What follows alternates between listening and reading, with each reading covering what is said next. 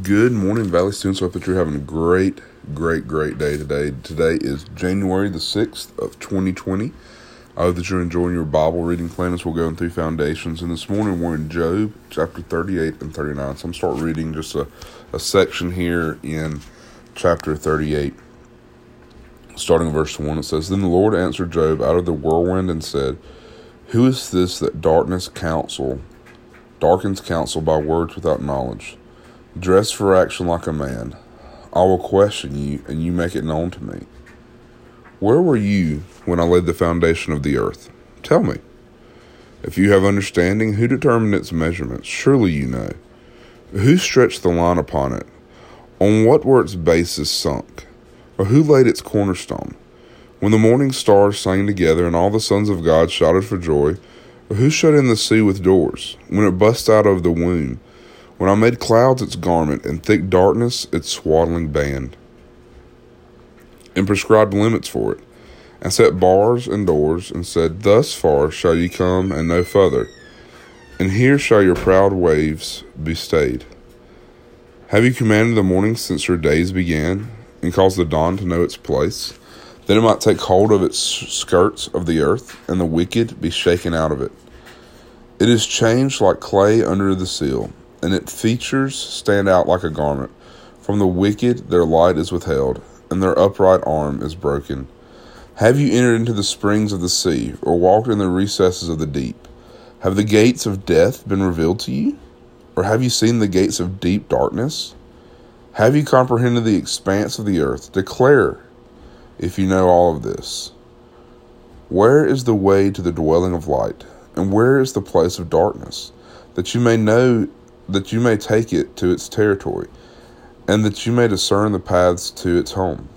You know? For you were born then, and the number of your days is great. Have you entered the storehouses of the snow? Or have you seen the storehouses of hell which I reserved for the time of trouble? For the day of battle and war? What is the way to the place of which the light is distributed? Or where the east wind is scattered upon the earth. We're just stopped there this morning.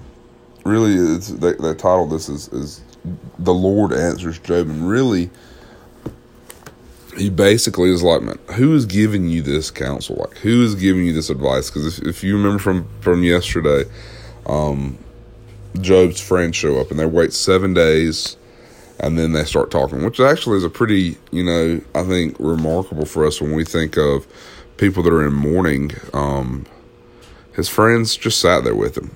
They didn't say nothing else like, man, God has a plan, you know, he's in a better place, that your kids are in better places. They didn't try to come up with excuses and reasoning. They just sat there with him while he mourned, they mourned with him and didn't say nothing, which I think is good advice for us when it comes to comforting people that are going through things, that sometimes the best thing to do is just be there with them and not say anything. But then they open their mouth and they start to sound like morons. And that's kind of what happens. And God's like, Who is giving you this wisdom? Were they there when this happened? Were they were they the one that basically created everything? Did they were they the ones that set the limits where the where the sea was going to stop? Do they know where the snow's kept? Do they know where? Do they know? Do they know? Do they know? And basically, the answer to all that is not a chance. Only God would know this. And basically, God is saying, do not seek wisdom from those who don't know nothing. Only seek the wisdom that I give. So, guys, today, I hope that you are enjoying your last day of Christmas break. I hope you spend some time in God's Word. And I hope that as you seek wisdom, remember the best person to go to for wisdom is God. I hope y'all have a great day. I look forward to seeing y'all in the morning.